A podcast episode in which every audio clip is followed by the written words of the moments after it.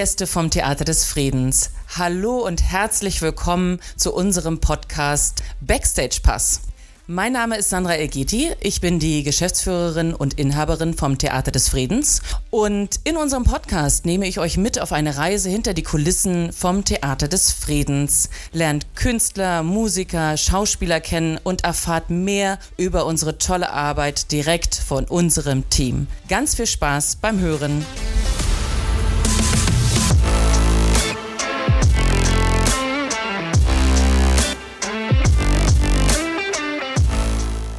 Hallo, ihr Lieben da draußen. Herzlich willkommen zu unserem Backstage-Pass äh, zu Akt 4. Ich habe heute jemand ganz Besonderen hier. Das ist die Annette Postel. Und die Annette Postel, die gilt als Scheherazade des musikalischen Kabaretts und hat eine Vier-Oktaven-Stimme. Seid gespannt, denn sie ist mit ihrem Programm bei mir am 22. September. Das heißt Oper, Sing oder Stirb.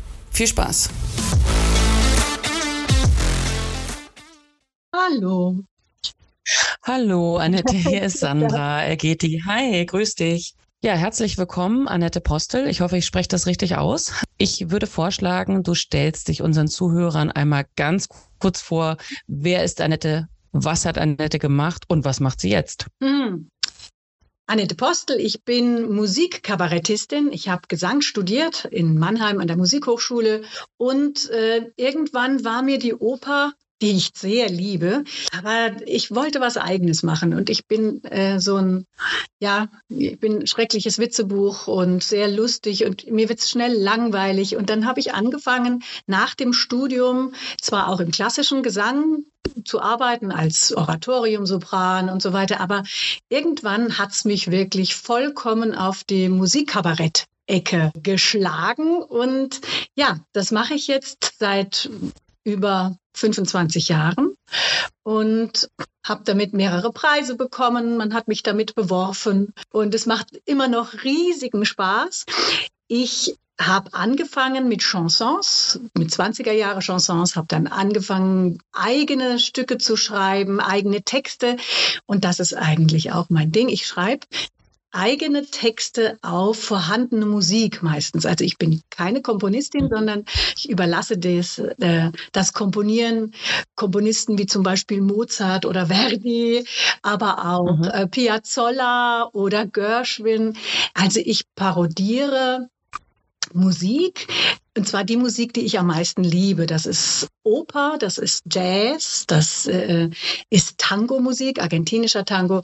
Und dadurch ist im Grunde auch mein, mein Beruf entstanden. Also ich nenne mich Opernkomedien oder Opernparodistin. Ähm, ich bin aber auch mittlerweile Tango-Parodistin. Also wie gesagt, ich, ich mache aus allem Quatsch, was ich liebe. Und man soll ja sowieso nur parodieren, was man liebt und was man kann. Also wie gesagt, ich habe Oper auch studiert und ja. habe Tango erst mal 17 Jahre getanzt, bevor ich mich daran gewagt habe. Und ich komme ja zu euch mit meinen Opernparodien. Das ist mein Genau. Das ist mein ähm, Alleinstellungsmerkmal, kann man sagen. Also es gibt, glaube ich, kaum jemanden in Deutschland, der auch so einen Quatsch macht wie ich. Und ja, mhm. damit sind wir auch schon ziemlich weit rumgekommen. Wir haben einige Preise bekommen. Wir waren bei dem Eröffnungsfest der Salzburger Festspiele, bei den Ruhrfestspielen, also ganz viele Festspiele, Mozart-Festival. Und es Schöne ist, es kommen klassische Festivals und klassische Bühnen auf uns zu, aber ähm, es kommen genauso gut Kabarettbühnen, Wortkabarettbühnen auf uns zu. Also wir spielen tatsächlich äh, überall. Das macht Spaß, weil diese Opern-Comedy gerade ist nicht nur für Opernleute oder Leute, die klassische Musik mögen, gar nicht. Also sie ist für alle. Menschen, die mhm. Opern lieben, die haben natürlich ein paar Lacher mehr, wenn sie was wiedererkennen. Aber diese mhm. Musik ist so groß und so schön und mein Pianist spielt sie so wunderbar am Flügel, dass man denkt, ein ganzes Orchester spielt. Ja, da wird's nie langweilig.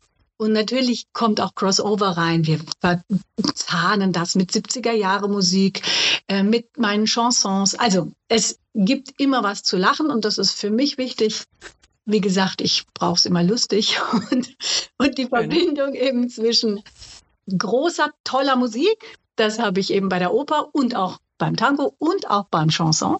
Und witzigen Texten. Das ist mein Beruf. Und ähm, ja. ja. also ihr habt euch, hab's euch ja. ja schon mal geschrieben. Die, die, Süddeutsche hat was Schönes geschrieben. Genialer Mix aus Können und Komik. Das kann man jetzt schlecht über sich selber sagen, aber es ist schön, wenn es jemand anders sagt und ich, es passt. Was noch kam, fand ich auch toll. Eine Mischung aus Marlene Dietrich, Anna Netrebko und Louis de Finesse. Damit kann ich Oha. auch gut leben. Oha. Okay, das ist eine explosive Mischung, würde ich sagen. Äh, ich fand ganz toll ähm, ein, ein Auszug äh, aus dem Badener Tagblatt. Und zwar, du bist die Scheherazade des musikalischen Kabaretts mit vier Oktavenstimme und spitzer Zunge. Äh, ähm, ich nehme an, die vier Oktavenstimme hattest du nicht immer. Oder war das von Anfang an schon so? Ähm, ich habe schon immer gesungen. Also ich hatte zuerst gesungen und dann gesprochen. Zumindest hat es meine Oma immer behauptet. Und ich musste mich immer äh, produzieren. Bei allen Weihnachtsfesten stand ich auf dem Tisch und habe gesagt, ich sing euch was oder ich erzähle einen Witz. Also das ist leider in meinen Genen drin. Mein Vater war Pfarrer. Ich habe mir gesagt, was der auf der Kanzel macht, das mache ich halt auf den Brettern. Also dieses. Sehr gut. Ja, ist ja so ähnlich. Ja. Der hat auch was Schönes gesagt. Der sagte immer, Freude haben und Freude weitergeben sei Gottesdienst. Jetzt bin ich nicht besonders gläubig, aber daran habe ich mich trotzdem gehalten. Okay, ja, also schön. das macht Spaß. Vier Oktaven sind jetzt äh, nicht mehr ganz so immer drin. Also ich habe ein paar hohen Töne mhm. gekürzt. Seit äh, ich mit Hashimoto geschlagen bin, da geht die Stimme ein bisschen runter. Das ist eine Schilddrüsen. Äh, Problematik, die hat man, wenn man Stress mhm. hat. Ich meine, der Beruf mhm. ist wunderschön, aber er ist natürlich nicht ganz stressfrei. Hin und her reisen, ja. überall Koffer rein, Koffer raus, mehrere Shows. Ich habe ja mehrere mhm. Programme immer gleichzeitig. Ja, und dann kommt halt sowas. Und das macht die Stimme ein bisschen tiefer, was gar nicht so schlimm ist, weil ich kann ja die Sachen tiefer setzen. Wenn ich jetzt in der Oper wäre, mhm. müsste ich einen Fachwechsel machen. Aber ja. mhm. ähm, dadurch kann ich jetzt ein bisschen überzeugender auch Jazz singen. Es geht einfach auch ein bisschen tiefer. Und, und also ich bin damit jetzt gar nicht unzufrieden. Ich muss auch nicht immer da oben auf dem dreigestrichenen S rumjaulen. Ähm, mhm. Gut. es macht Spaß, aber es muss auch nicht immer sein. Und äh, mittlerweile habe ich auch die Tiefen entdeckt, die gehen halt mehr ins Herz. Das ist schön, weil ähm, ich habe tatsächlich im letzten Jahr mit dem Operngesang angefangen, mhm. also als Hobby schön. und ähm, finde das wirklich sehr, sehr schön. Wie du hörst, habe ich nicht ganz so eine Sopranstimme, sondern bin eher in der Altregion genau. unterwegs. Ja. Genau. Ja, wobei, ähm, wir haben ja alle ja? eine große Range. Also man soll immer singen, Absolut. was man mag. Und ich habe das Glück, dass ich äh, eine funktional-physiologische Stimmbildung habe. Das klingt kompliziert und ist auch relativ wissenschaftlich. Aber die haben, mhm. das ist ähm, eine, ja, tatsächlich eine wissenschaftliche Technik. Die, das Lichtenberger Institut untersucht die Stimme oder hat die Stimme jetzt seit 30 Jahren untersucht, was will sie, was braucht sie nicht, wo strengt sie sich zu sehr an, warum wird sie heiser. Und ich bin ähm, Schülerin der, der Institutsleiterin, der Gisela Romat. Vielleicht mhm. hast du da schon von gehört, die hat ja einen ganz großen Namen. Und okay. das hat mich gerettet, würde ich mal sagen, äh, weil ich in der Musikhochschule habe ich immer gerne alles zu viel gemacht. Zu viel hoch, mhm. zu viel schnell, zu viel laut, manchmal auch zu viel tief. Und mhm. tat der Stimme nicht immer so gut. Und danach habe ich gelernt, wo sind meine ja, wo sind die Wohlfühlmomente in der Stimme? Wie kann ich die Stimme dazu freiwillig bringen, ähm, zu singen und zu klingen? Und ja, die Stimme ist größer geworden, freier. Und mhm. ich finde schöner. Sie war früher ein bisschen mhm. hart äh, vor lauter mhm. Stress. Ja, also das, mhm. das macht unglaublich Spaß. Und ich habe auch gemerkt, man soll sich nicht in ein Fach rein zwängen lassen. Also gerade wenn du Opergesang mhm. machst, ähm, mhm. sing das, was dir Spaß macht und was dir gut liegt und nicht, was jetzt irgendwie äh, dein Fach wäre. Verstehe. Das ist gar nicht wichtig. Also wenn man sich die Callas anhört, die hat ja drei Fächer gesungen. Ja, das stimmt. Ja gut, ich bin noch in den Anfängen, aber da hast du wahrscheinlich recht. Ähm, also mein Traum wäre es ja, wenn ich jetzt mal kurz überlege, wäre es aktuell das äh, Lied an den Mond zu singen. Oh, wunderschön, ja. Ganz das ist so schön, ähm, aber soweit bin ich noch nicht. Also da fühle ich mich auch noch nicht ähm, äh, bereit zu. Mhm. Äh, von daher lasse ich es mal langsam angehen. Ich habe ja auch keinen Gesang studiert, so wie du. Äh, war das für dich immer klar, dass du Gesang studieren möchtest, beziehungsweise dann ähm, ja im Prinzip mit dem Opernschwerpunkt weitermachst? Also ich, Oder wolltest du eigentlich was anderes machen? Ich wollte immer singen, aber ich wollte in der Abiturszeit eigentlich ähm, Zeichen, also ich wollte Kunstlehrerin werden. Also ich wollte eigentlich ah. Kunst studieren, hatte auch eine Mappe ja. fertig, habe aber immer gesungen, gesungen, gesungen. Aber weil ich ja ein extrem temperamentvoller Mensch bin, war es auch da schon so, dass Singen nicht so unanstrengend war. Und trotzdem habe ich dann gedacht, ach, jetzt singst du, singst du mal vor. Und dann habe ich sofort die Aufnahmeprüfung geschafft und ähm, hab, bin dann ins Studium. Aber ich muss auch sagen, das ist egal, ob man privat studiert oder an der Hochschule. Es kommt wirklich auf die Technik und auf den Lehrer an und wie er mit deiner Stimme umgeht oder sie. Das heißt, mhm. ähm, ich hatte dann zeitweise sehr, pff, ja, te auch temperamentvolle Lehrer und dann bin ich in so eine Überspannung gekommen. Das tat meiner Stimme gar nicht gut. Ich habe mir dann auch zweimal eine Kehlkopfentzündung angesungen vor lauter, oh, ich will jetzt, also es war jetzt gar nicht bösartiger Stress, sondern, oh, ja, begeistert und dann, nee. Und diese Ruhe in der Stimme, die habe ich eigentlich mhm. erst bei den Funktionalen gekriegt und auch dieses Wissen, wie funktioniert die Stimme, wie ist die Physiologie, was möchte sie. Mhm. Und das ist für mich so wichtig, weil ich ja bei diesen Parodien machst du jetzt nicht wirklich nur Sachen, die der Stimme super gut tun. Ne? Also ich schreie ja, rum, mhm. ich gehe hoch, ich gehe mhm. tief, ich, ähm, ich mach mal, mach mal was falsch nach oder so. ähm, also ich singe ja nicht immer schön und richtig, wegen des Witzes sozusagen. Mhm, ja, klar, klar. Und dass ich dann aber meiner Stimme eben nicht schade. Das ist ganz wichtig und das gebe ich mittlerweile auch ganz viel in Kursen weiter. Also ich gebe ganz viele Chansonkurse, habe jetzt auch schon ein Buch drüber geschrieben. Wie interpretiere ich Chanson? Wie geht diese Stimmbildung, mit der ich alles machen kann, also bis hin zur Opernparodie? Und das macht mhm. unglaublich Spaß. Habe ich jetzt auch an der Musikhochschule Karlsruhe schon gegeben. Das wird so ein irgendwann mal ein weiteres Standbein, glaube ich, diese, dieses Unterrichten. Und das macht echt Spaß.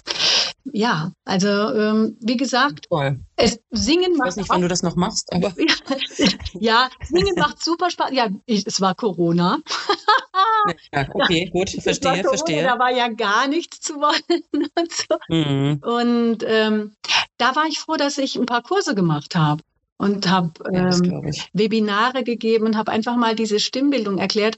Und das Tolle ist, dass meine früheren Kollegen mittlerweile kommen. Also ich unterrichte ganz viele Profis, die mit äh, sehr viel brutalen ähm, ähm, Gesangsmethoden mit Stütze und Mund aufreißen oder was weiß ich, die mit sehr viel Muskelkraft gearbeitet haben und jetzt wirklich so nach, nach der Hälfte ihrer Karriere Probleme bekommen. Und da bin verstehe. ich fast so, ja, fast logopädisch gehe ich da mit ihnen um und das macht ganz großen Spaß, Leuten helfen zu können und eben aber auch noch äh, Unterricht zu geben, wie interpretiere ich ein Chanson oder guck doch mal, wer bist du denn da gerade, wer du da, wer du singst als Wim. Wir machen da auch Schauspielübungen. Macht richtig Spaß. Ist wirklich toll. Schön. Es, es klingt großartig. Ähm, ich glaube, äh, mich hast du schon äh, für den nächsten Kurs sozusagen angeworben. Ich schaue mir das gerne mal an. Wunderbar. Aber sag mal, ähm, Würdest du sagen, dass jeder Mensch eigentlich singen kann oder vielleicht sogar Opern singen kann? Ja, also wenn du nichts an der Stimme hast, also wenn du nicht irgendwie ein Problem mit der Stimme hast und wenn deine Ohren geschult sind. Also ich hatte das nicht für möglich gehalten, aber ich hatte ähm, einen Freund unterrichtet, der war Tango-Lehrer und wir haben hin und her unterrichtet. Und der ist nie von seinen Eltern an Musik herangeführt worden. Und er hatte so Probleme, Töne abzunehmen. Das habe ich nie für möglich gehalten. Ich habe immer gesagt, jeder kann singen. Das stimmt auch biologisch. Mhm. Aber es ist, glaube ich, schon nötig, dass man sich damit beschäftigt. Und vor allem schon als Kind auch. Ähm, mhm. Insofern ich habe immer von dieser, ja, auch so großen Begabung, das hieß immer, ach, du bist so eine Begabung oder der ist begabt oder die nicht. Ich weiß nicht, was ich davon halten soll. Ich glaube, es ist ein Interesse. Mhm. Denn wenn ich mich mehr für Mathematik interessiert hätte, wäre ich vielleicht heute Mathematikerin geworden. Aber ich bin sehr weit davon entfernt. und und äh, sag mal, es ist ja oft so, dass die äh, Menschen oder oder auch schon Kinder, äh, na wohl die Kinder eher nicht so, aber vielleicht ältere äh, tatsächlich Angst haben davor zu singen. Ja. Das ist ja oft irgendwie gekoppelt an, oh, ich kann gar nicht singen genau. und nee, das klingt schrecklich. Ja. Also wo, woher kommt das? Das das sind also Singen ist ja der, das intimste Instrument, was du hast. Ist ja klar, keiner guckt rein, ja. man selber auch nicht. Und es zeichnet aber, dein Klang zeichnet deine Freiheit auf. Je freier dein Körper schwingen kann, umso größer ist dein Ton. Das heißt, wenn ich da jetzt verdruckst mhm. rumsinge, dann merkt jeder, wie verklemmt ich bin. Will also keiner. Mhm. Und ich weiß noch, meine Oma, die musste in der Schule singen das mussten die damals. Und dann mhm. hat sie sich nicht getraut und hatte einen Frosch im Hals. Die ganze Klasse hat gelacht. Sie hat gesagt, sie singt nie wieder und geben Sie mir gleich eine fünf oder eine sechs. Und dann ja. hat sie es nicht gelernt. Und als meine Mutter, die ja sehr musikalisch ist, als die irgendwie ein kleines Kind war, hat die natürlich genauso schlecht gesungen wie meine Oma, weil sie alle meine Entchen schwimmen auf dem See gesungen hat, bis sie dann in den Kindergarten kam. Also das heißt, auch da okay. ging es um eine Förderung des Gehörs und um eine Förderung des Singens. Und wenn man immer von der Außenwelt irgendwie eine auf den Deckel bekommt, man könnte es nicht, dann ist es fürs Singen tödlich. Für Singen braucht mhm. man ähm, ja, ein Selbstbewusstsein, sich dahinzustellen und sich nackt zu zeigen. Also jetzt nicht ähm, körperlich, sondern ja, eben, ja, klanglich.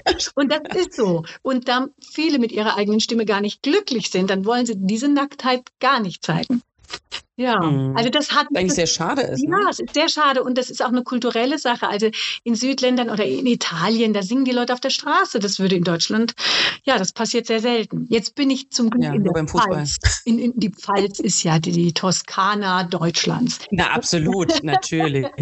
und hier ist es schon so, dass die Leute viel singeseliger sind. Wir haben ja auch den Wein, der hilft ja auch äh, zur Enthemmung. Ja, Aber es hat tatsächlich was zu tun, wenn ich gehemmt bin oder ängstlich bin, dann versagt die Stimme. Es hat eben mit Stimmung auch zu tun. Mhm. Okay, also großer Aufruf an alle da draußen. Traut euch ruhig, ähm, ja. seid selbstbewusst und zeigt einfach mal, was ihr drauf habt. Ja. Sag mal, Annette, und ähm, du hast gerade deine Mutter erwähnt, die sehr musikalisch war oder ist.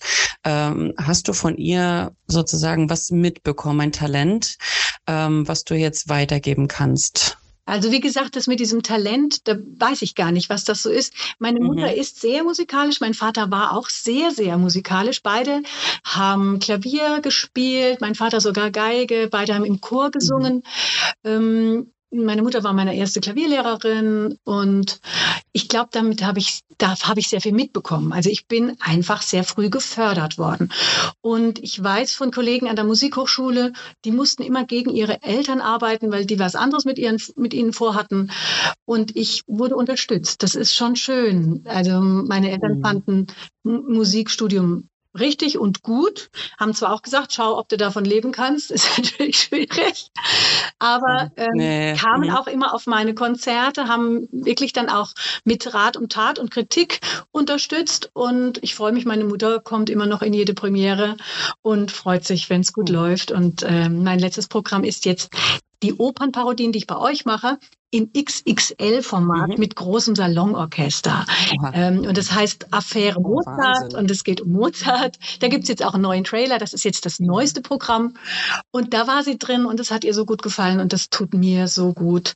Ähm, ja, diese Unterstützung braucht man. Also sie waren nicht immer nur äh, total glücklich mit meiner Stimme und haben Schon auch klar. gehört, wenn da Probleme waren, haben mich aber mhm. immer auf dem Weg unterstützt und das möchte ich auch allen Eltern raten, denn wenn man das macht, was man liebt, dann findet man immer einen Beruf. Also das klappt ja, immer. Und mein Gott, ich singe jetzt seit über 25 Jahren auf der Bühne. Das ist ein super Job.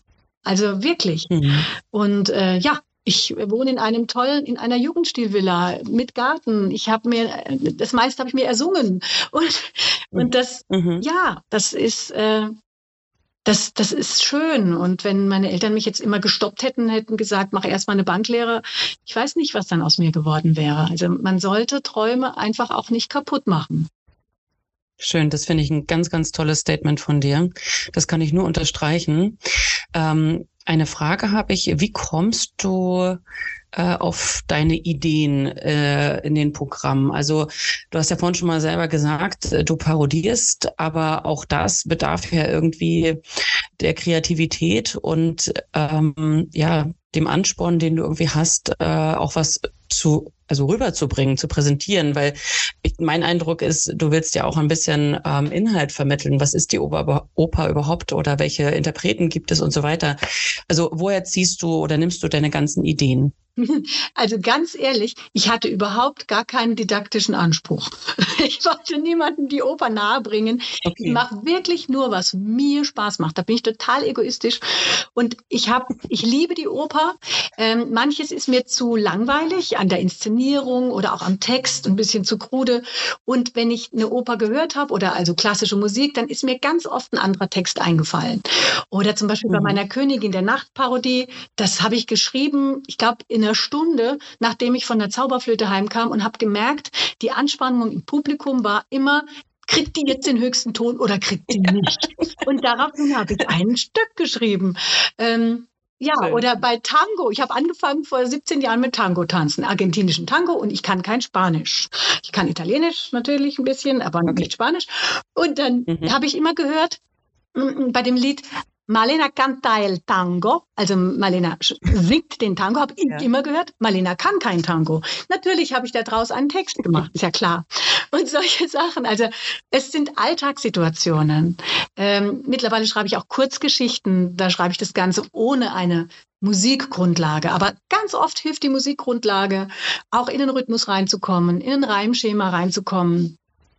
Und ja, also ich, ich kann auch nie garantieren, ich kann nicht sagen, ich schreibe heute ein Lied, das geht gar nicht. Also das, mhm. das ist mhm. wirklich was, was mich anfliegt oder nicht.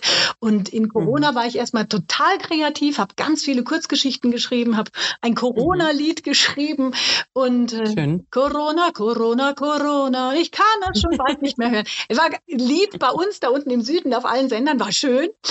Aber ich habe dann auch gemerkt, dieses ähm, Reinspringen, Rausspringen, Konzerte werden abgesagt, hier doch, ach jetzt Corona, ach nee, jetzt wieder nicht. Das zieht einem ganz schön den Stecker. Also auch den kreativen Stecker. Mhm. Und ich habe das Glück, dass ich ja so fünf Programme gleichzeitig spiele. Oder auf der, auf, auf der Festplatte im Hirn habe, sozusagen. Insofern wird es mir nicht langweilig.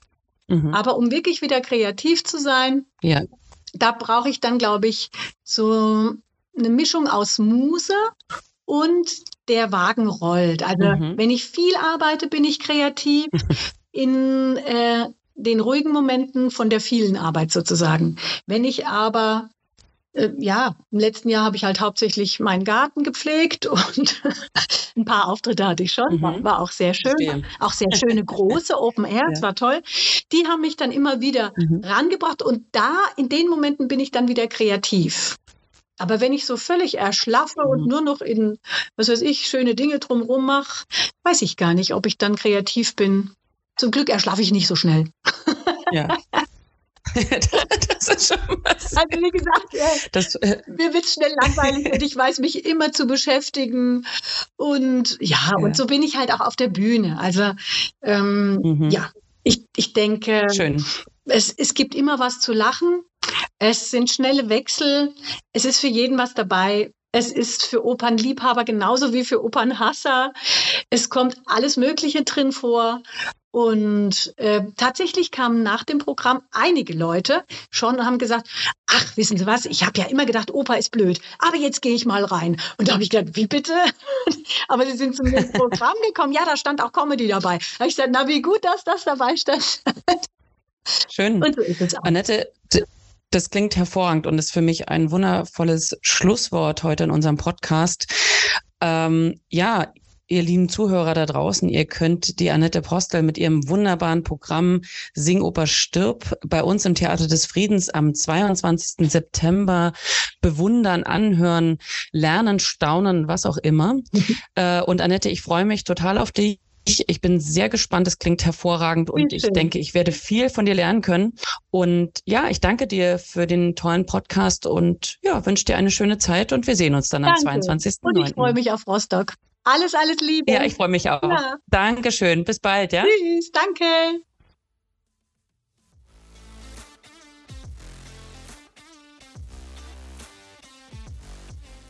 So, ihr Lieben, äh, vielen Dank fürs Zuhören. Nächsten Montag erwartet euch ein Podcast der ganz besonderen Art. Es geht nämlich um unser Varieté. Ja, was ist ein Varieté und wer spielt damit? Welche Künstler sind dabei? Das alles könnt ihr erfahren am kommenden Montag hier bei uns im Backstage Pass. Bis dann!